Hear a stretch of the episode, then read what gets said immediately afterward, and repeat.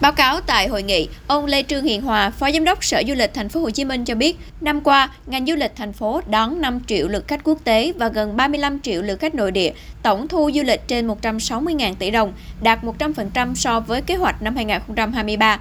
Trong năm 2023, thành phố Hồ Chí Minh cũng đã công bố gần 50 sản phẩm du lịch với 20 sản phẩm du lịch mới hấp dẫn khách du lịch phân khúc trung và cao cấp như chương trình tham quan di tích kiến trúc nghệ thuật cấp quốc gia, trụ sở Hội đồng nhân dân, Ủy ban nhân dân thành phố Hồ Chí Minh đã thu hút đông đảo người dân và du khách. Tour du lịch cộng đồng tại ấp đảo Thiền Liền của huyện Cần Giờ, các tuyến du lịch đường thủy, du lịch ẩm thực tiếp tục được thúc đẩy. Đặc biệt, thương hiệu du lịch thành phố Hồ Chí Minh ngày càng được khẳng định trên phạm vi quốc tế khi vừa được vinh danh là điểm đến du lịch kinh doanh hàng đầu châu Á, điểm đến lễ hội và sự kiện hàng đầu châu Á và nằm trong top 100 điểm đến du lịch được yêu thích nhất năm 2023. Ông Nguyễn Trùng Khánh, Cục trưởng Cục Du lịch Quốc gia Việt Nam nhận định, năm 2023, lượng khách quốc tế đến thành phố Hồ Chí Minh chiếm 40% lượng khách quốc tế đến Việt Nam và lượng khách nội địa chiếm 32% lượng khách của cả nước. Với những kết quả như vậy đã khẳng định vai trò trụ cột của du lịch thành phố Hồ Chí Minh trong phục hồi tăng trưởng chung của ngành du lịch Việt Nam.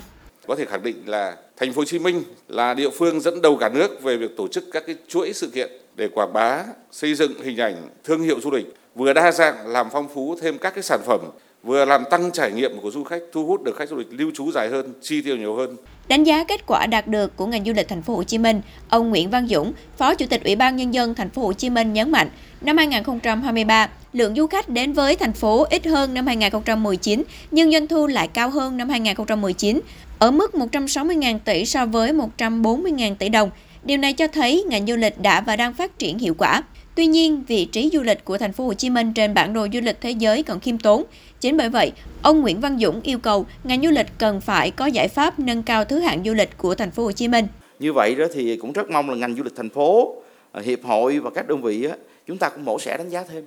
à, những cái hạn chế khó khăn của mình thì cái nguyên nhân nó ở đâu